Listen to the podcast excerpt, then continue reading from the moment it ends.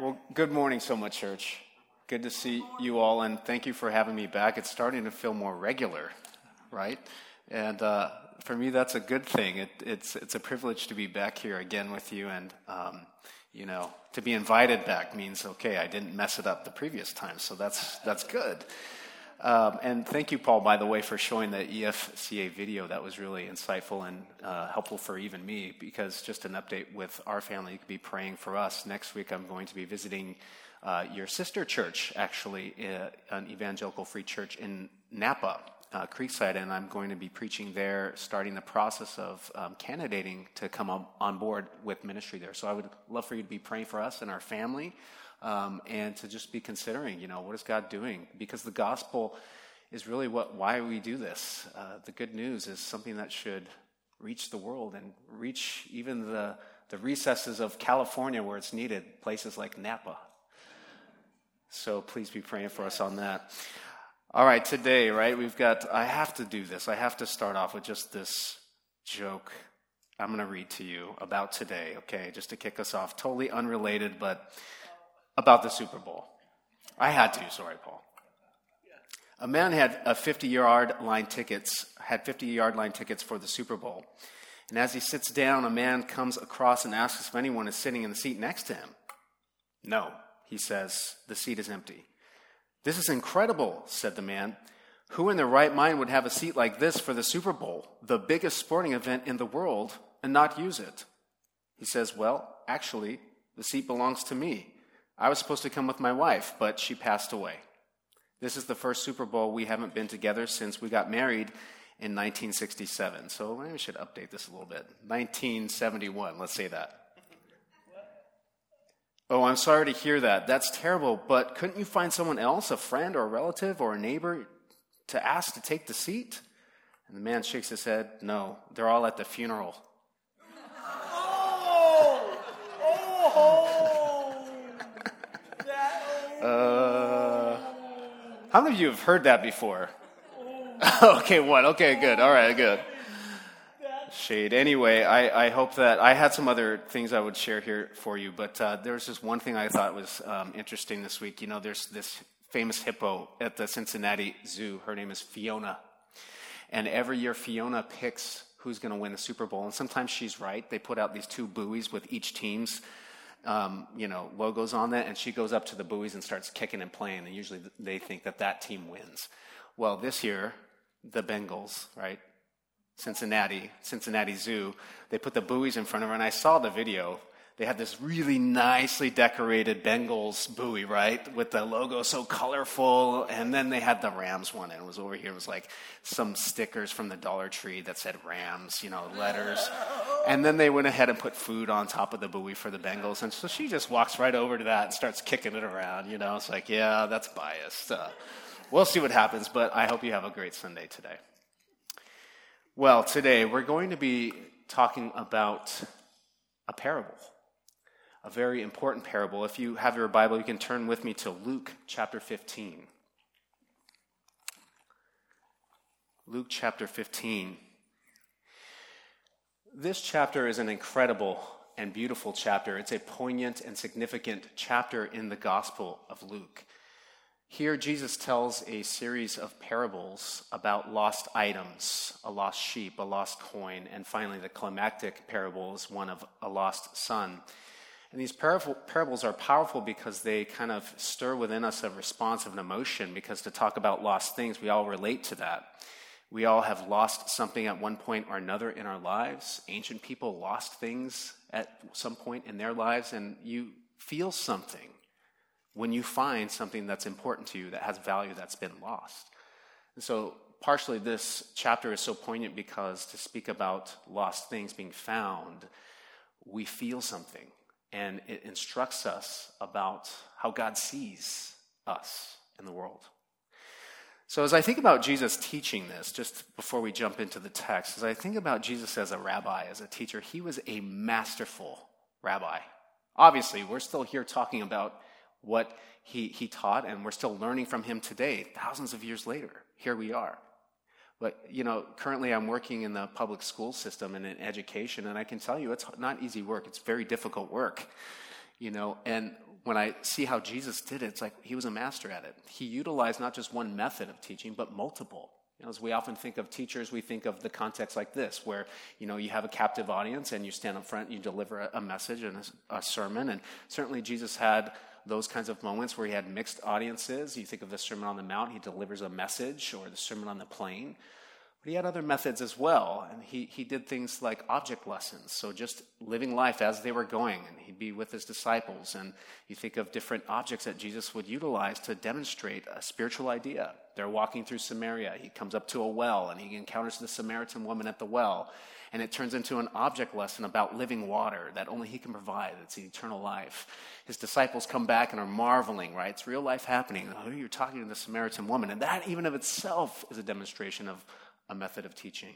That Jesus called these 12 disciples to apprentice with him for three years and to actually have intimacy, to watch firsthand how do you live this life? How, how do you actually behave according to the principles of the kingdom? So you had that element of his, of his teaching. But here with parables, uh, the, ones, the one that we're going to read specifically, the parable of the lost son, what we see is Jesus masterfully using this, this story as a way to give, bring a real life setting to make it come alive, the spiritual truth. It's the reality of the gospel. And it, it, so, for this, these reasons, I really think that this is such a powerful presentation of the truth that we talk about, the, the truth we confess, the gospel of Christ Himself. Uh, this parable is the parable of the lost son I'm going to be reading from uh, verses 11 through 32. Some of you might know it as the parable of the prodigal son, prodigal meaning reckless. Um, your Bibles probably have one of those two titles on the heading as we read this. But as I read it, uh, you know, and I didn't plan it this way, but I, I, I, I kind of forgot that tomorrow's Valentine's Day. But this is timely because really what this is presenting in the gospel is a love that is so incredibly radical this is God's love for us. I, have been telling you in the couple times that I've been here how important it is for us to be reminded of the gospel. And this is one of the, I don't know how else to do it than to sh- share this story. It's a story about God's radical love. And it bears repeating, and it bears being reminded of it. You know, God's love is incomprehensible, it goes beyond our imagination. It is otherworldly. God's love for us is otherworldly, it's heavenly. No human can love like this unless God is with them. That's the, the story that we're going to look at today. It's about today God's radical love. And my purposes in today is twofold. First of all, I, I hope to maybe persuade you to title this parable differently as you think about it. So I'm going to try to work on that as we talk today. And then, secondly, is just to remind you of the power of God's radical love and how appropriate to be sent out with that sentiment as we uh, think about what this weekend is all about. Luke chapter 15, starting in verse 11. Let's read. And Jesus said, There was a man who had two sons. I like this. Both my sons are here today. By the way, this is good for me too, right? Uh, I have my own kids here. You have your kids here. Maybe this is the first time some of us are hearing this. And the younger of the sons said to his father, Father, give me the share of property that is coming to me and he divided his property between them. Not many days later, the younger son gathered all he had and took a journey into a far country, and there he squandered his property in reckless living. And when he had spent everything, a severe famine arose in that country, and he began to be in need. So he went and hired himself out, himself out to one of the citizens of that country, who sent him into his fields to feed pigs. And he was longing to be fed with the pods that the pigs ate, and no one gave him anything. But when he came to himself, he said, How many of my father's hired servants have more than enough bread, but I perish here with hunger? I will arise and go to my father, and I will say to him, Father, I have sinned against heaven and before you. I am no longer worthy to be called your son. Treat me as one of your hired servants. And he arose and came to his father. But while he was still a long way off, his father saw him and felt compassion, and ran out and embraced him and kissed him. And the son said to him, Father, I have sinned against heaven and before you. I am no longer worthy to be called your son. But the father said to his servants, Bring quickly the robe, the best robe, and put it on him, and put a ring on his hand, and shoes on his feet, and bring the fattened calf and kill it. Let us eat and celebrate, for this my son was dead and is alive again. He was lost and is found. and they began to celebrate. Now his older son was in the field, and as he came and drew near to the house, he heard music and dancing. And he called one of the servants and asked what these things meant. And he said to him, Your brother has come home, and your father has killed a fattened calf because he has received him back safe and sound. But he was angry and he refused to go in. And his father came out and he entreated him. But he answered his father, Look, these many years I have served you, and I have never disobeyed your command. Yet you never gave me a young goat that I might celebrate with my friends. But when this son of yours came, who has devoured your property with prostitutes, you killed a fattened calf for him.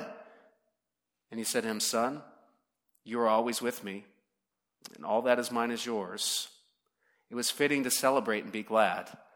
For this your brother was dead and is alive. He was lost, and he is found. We could just stop there. It, it, Jesus was the master. I mean, it was a beautiful parable. He taught in parables for various reasons. Parabolic stories were relatable to an audience. Jesus would take common things to teach a spiritual truth about the kingdom of heaven, things that people could associate with, could identify with. He would utilize things from even their own culture, an ancient Near Eastern culture, so that playing upon their expectations and cultural ideas and their mores and their behaviors and structures, he could actually teach something that was otherworldly. Here in this context, he's also teaching a parable because we have to think about who's the audience specifically. If you go back up to Luke chapter 15, verse 1, we read that there is a group of Pharisees that are openly criticizing this rabbi for his association with sinners.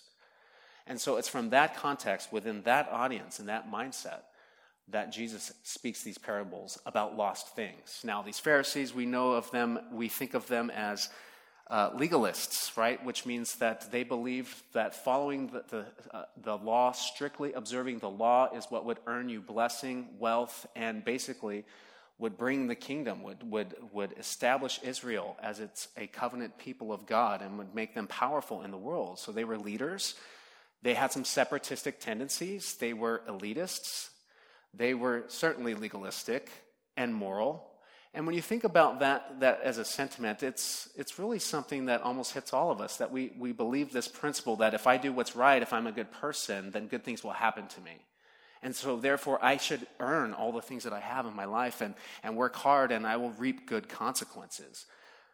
They, though, as elitists, as wealthy men, as leaders, they, they were very judgmental. They were hypercritical and almost untouchable. To just simply put it, they were judgy. And do you know anybody like that? Now, be careful before you start thinking, right? Uh, any names in your head. I wanted to read this quote from Charles Spurgeon in a sermon he once preached. Once preached, he said, "Beloved, the legalist in us is a great deal older than the Christian, for we are all born legalists." He's basically saying this is a human predicament. You know, what the Pharisees were is what they, what they embody is really what's inside all of us. There's a Pharisee quotient in us where we still think that we can earn our right status in life and especially before God. And as a pastor through the years, there are certain questions where you can still hear Christians kind of revealing that that's how they view God. You know, one of the questions that maybe you've been asked, I've certainly asked it over the years to people is, you know, if you were to die tonight and you were to stand before God in heaven and he were to say, why should I let you into heaven?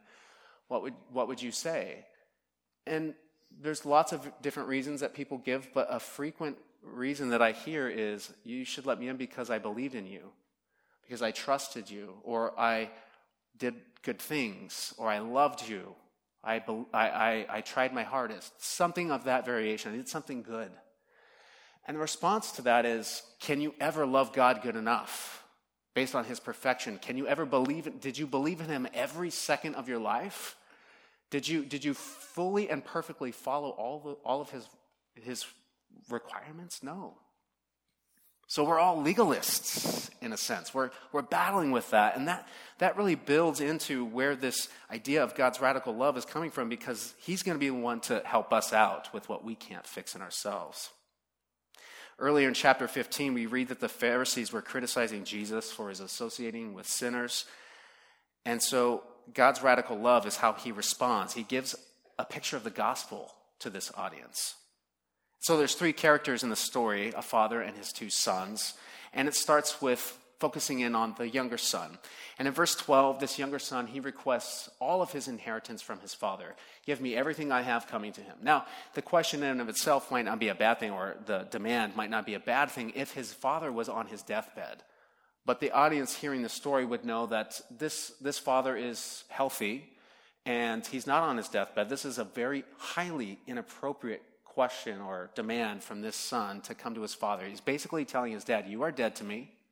I want out of this house. I want to go do my own thing. So give me what I have coming to me. Now, the audience would expect, right? The, the, the right and wrong, the moralists, that, that moralism that's within us would expect that the father would do what next? Discipline him. That he would, he would, he would hand out a beatdown. He would give some discipline. That's what the audience is, is expecting is going to be the next thing. It's a consequence because the son is acting. You have, to, uh, you have to imagine, not only would this be offensive in our day and age, it will look a little different if a son came to us and said, I'm out of here, peace out, dad.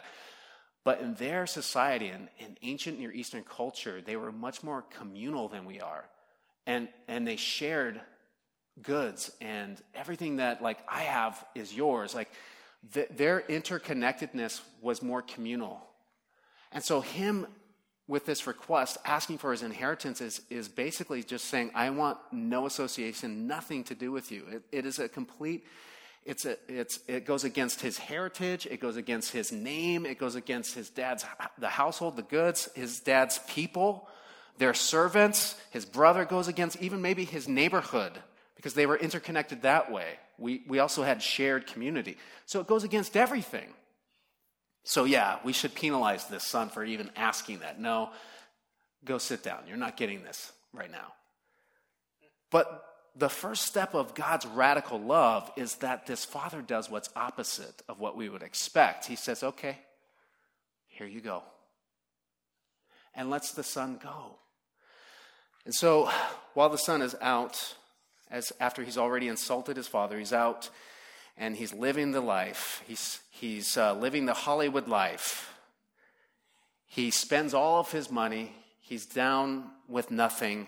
He's in an incredible deficit, so much so that he's working for a pagan who's having him feed his pigs. And obviously, at this point in the story, for those of us who love justice, this is the part where the Pharisees are probably like, that's right. You had that coming to you. You're getting what you deserved. You're living unclean with these pigs. You're working for some pagan. You're outside of the promised land. Like, get yours. Justice, right? And just when we get to that point, when we're all saying, yes, that's what should happen, comes the turning point in verse 17. It says, He came to himself. This younger son had this like eye-opening moment to realize his brokenness. He came to himself, verse 17.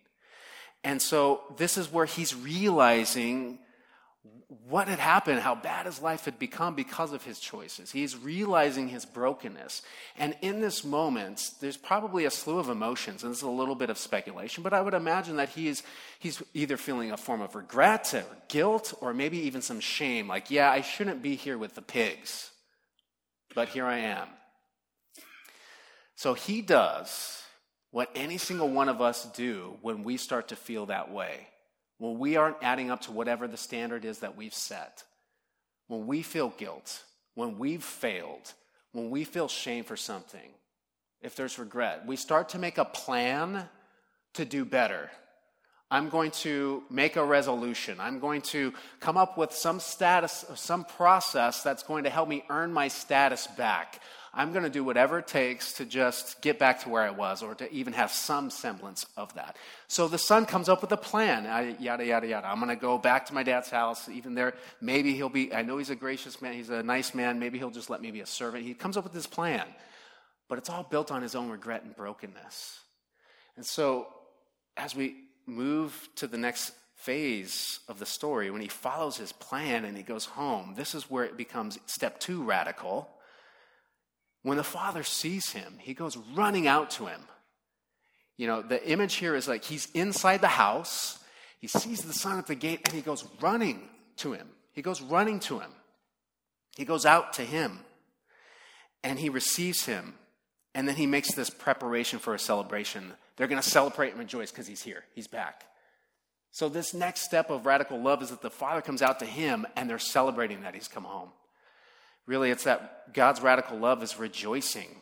It's about rejoicing over us, that God rejoices over you, that God celebrates you, that God celebrates the lost being found, the dead coming to life. I, sometimes I have to think about that. God celebrates me, God rejoices over me. He rejoices over us that we belong to Him and that we have come to life because of His provisions. Like there's a celebration, there's a rejoicing. His son came back, he had a change of heart. And what's interesting here is um, if you look at verses 18 and 20, the repeating word there says that this younger son rose, rose up. He rose up. And it's the same word. And I, I, think Luke does this throughout his gospel, is using this language. He could have said something else like the, the younger son got up and proceeded to, the, to go back to his father or something like But he uses the language of resurrection. That this, this son rose up. So it's this subtle imagery of there was resurrection and, and that this is what it looks like from the death, from death to life. There should be rejoicing. If you are in Christ, you are alive today, right now. We're alive. Even when we die, we'll be alive. And there should be some rejoicing that goes with that. It's part of the gospel. And so at this point, I'm sure the Pharisees are rolling their eyes. And they're just like, this is this story's lame. This what is he trying to who does that? That is not what would happen. That father would not go out to meet the son. He would he would close, shut the blinds.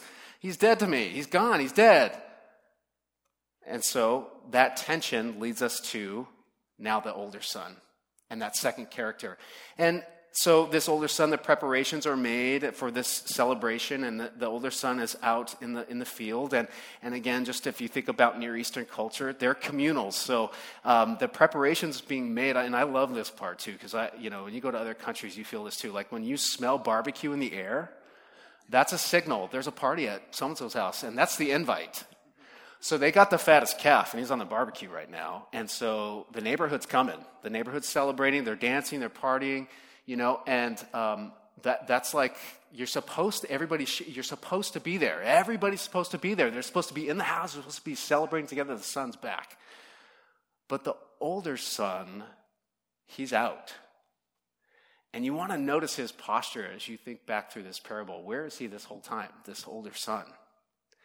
It has been made as an analogy, this connection, that if we think about the father's house, that it is emblematic of God's salvation. It's God's providence. It's, it's God's presence. It's God with you. And it's his, being inside God's house is, is reaping the benefits of your identity of, uh, with Him. You're, you're with God the Father and you're in His salvation. You're, you're in His family.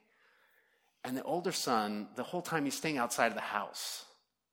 So when he comes up, he doesn't even go to get, have somebody come out like somebody with authority from the house. Come tell me what happens. You notice he calls a servant as if to be under the radar, as if, as if you know, he still wants to maintain some semblance of uh, authority in this moment. So I'm going to call a servant, one of the lower servants, to come tell me what's going on. And when, when he finds out what, what's happening, of course, it's unjust to him. It's, and that's relatable. And he disagrees with his father throwing this party when, when he has done everything right. He's followed all the rules all this time, and he's never even gotten a goat. Like he starts complaining um, to his father later. But that the son stays outside after he finds out what's going on is also offensive. Because where should he be? Where should that older son be? He should be in the house. He should walk into the father's presence. And mind you, if it's a shared communal society and, and community, it's offensive to be outside because all this is his as well, and he's a, the next best representative of his father. He should be in the house making sure everybody's glasses are full, making sure, you know, they've got their cookies, making sure everybody's taken care of, mingling, working the room. He's the best representative of his father, and yet he's outside. That's offensive. He's, he's rebelling there as well, saying, I should be out here. I've never disobeyed your commands. I don't belong in there. And he's speaking poorly about his younger son, throwing him under the bus, and all that. So here we also see the posture of the father. Where does the father go? He goes outside. So he went outside to both. He goes outside to this older son. And again, the second picture of God's radical love. So I first said is there's the celebration over the loss, the rejoicing over the loss, but God's radical love also encourages the self-righteous. God's love encourages the self-righteous brat with the gospel of grace, with God's with his own grace. So the Pharisees were the brat in the story. Uh, uh, they were like the brat's son in the story. And as I think about this, this parable, it's traditionally called the parable of the prodigal son, which, as it's titled in your Bibles, maybe, um, that causes us to focus on the younger son. And we just really think about the gospel being about the lost being found, and that's what it is. But we think about it in terms of somebody who goes and lives this crazy off the wall life and then comes back home and returns, and we all celebrate. But when I think about all these elements of where both sons were and how they both react to the father, the question that I'm left with is which one is actually lost? Which one is actually lost? And they both had some elements of being lost in their life. You know, this son should be inside. He, he's, he's choosing to be outside. He's like the Pharisees. You know, they, they are, are, are critical of Jesus, they're on the outside. And if you notice at the very end of the parable, did you notice it, it ends openly? It doesn't ever have a resolution. So we don't ever find out did that older son enter? Did he walk inside? Did he join the party? We don't know. It remains to be seen. You know, that's the other element of this is it's hard to know like will the pharisaical approach to life will that will that ever um, bring us into God's house? So which character do you relate with, the younger son or the older one in the story? When I became a Christian at 18, I definitely related when I read this parable, I related to the younger son.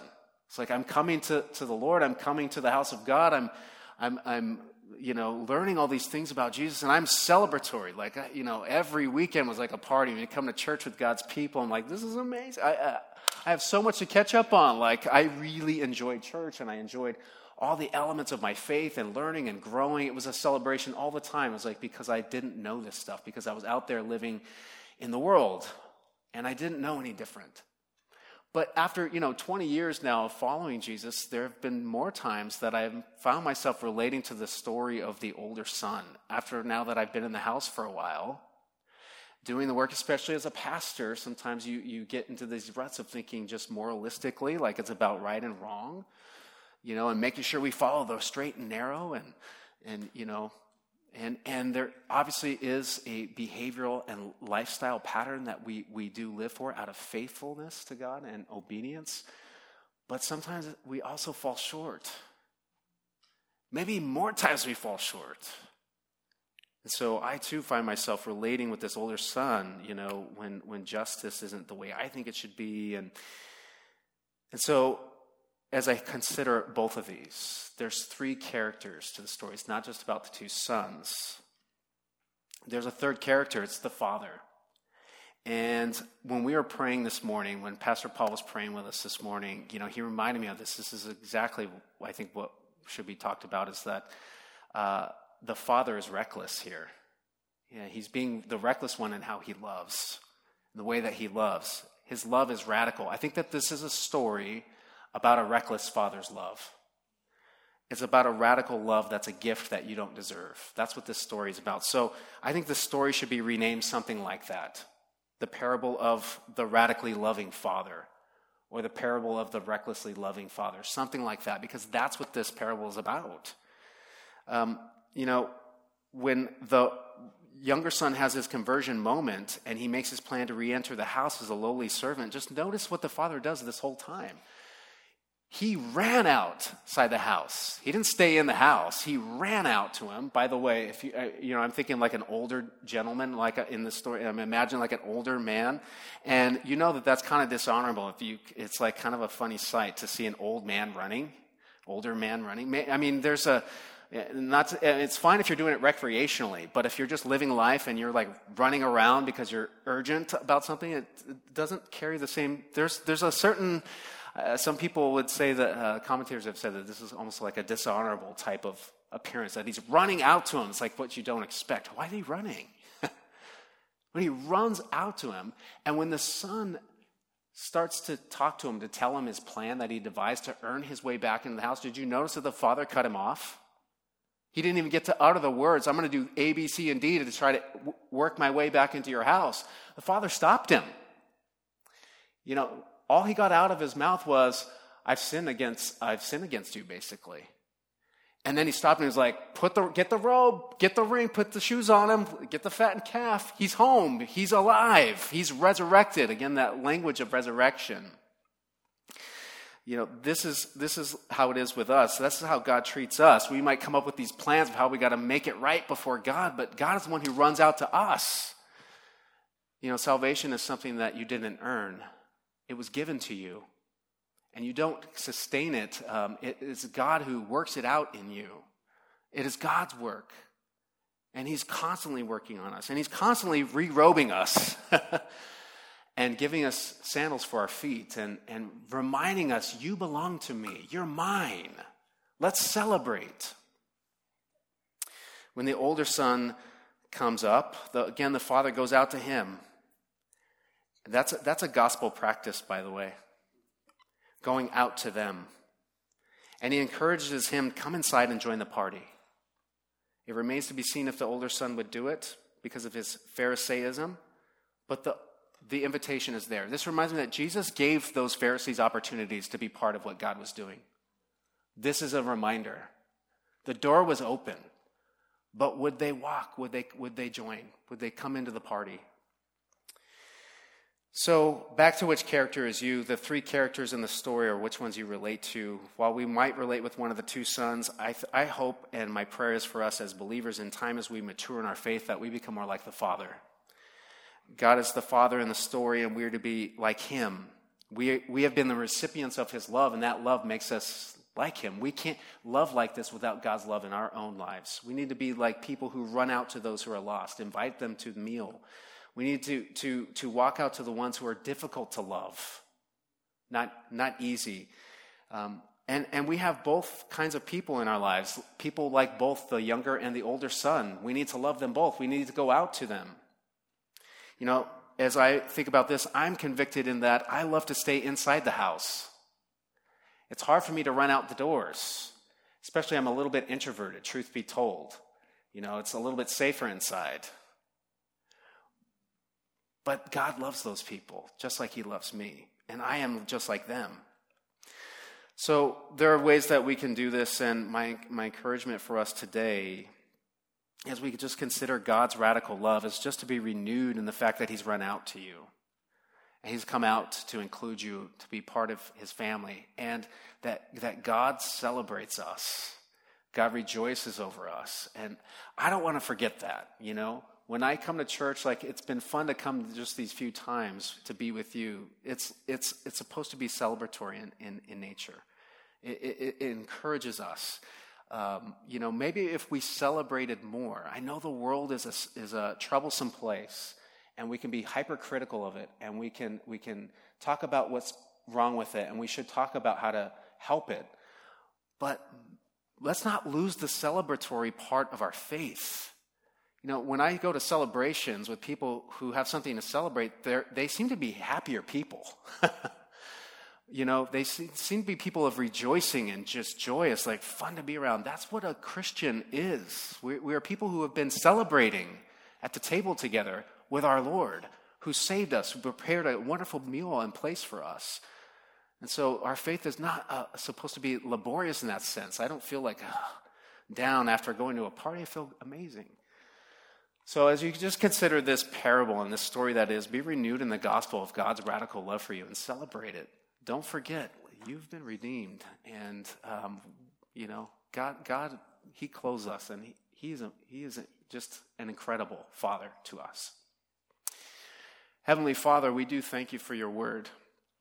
And we thank you for teaching it to us in ways like this the vehicle of a parable, a story. We relate, God, to the characters at different times in our lives. Sometimes we make mistakes, bad decisions, certain things that come back to our failure.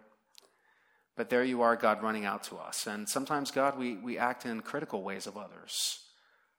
God, as a pastor, it's sometimes hard not to look at other ministries and other, other expressions of Christ in the world and think, ah, is that right? Do they belong to you? Lord, instead, replace in our hearts today just a, a, a, the gospel truth of this, this incredible love. It's expressed in Christ, who died for us, just like we confessed, who rose again and is seated at your right hand. He did this out of love. God, help us to be people who are celebrating that love this weekend and, and, and each day, and help us to encourage one another to be kind of a, a refreshing presence in one another's life. I thank you for so much, church, and I just pray that this day they would be blessed, God, that you would fill them with your Holy Spirit, that you would encourage us to run out to all those who also need to experience the same love that we have. Thank you for this wonderful church. Thank you for your people. Uh, we give you all the praise in Jesus' name. Amen.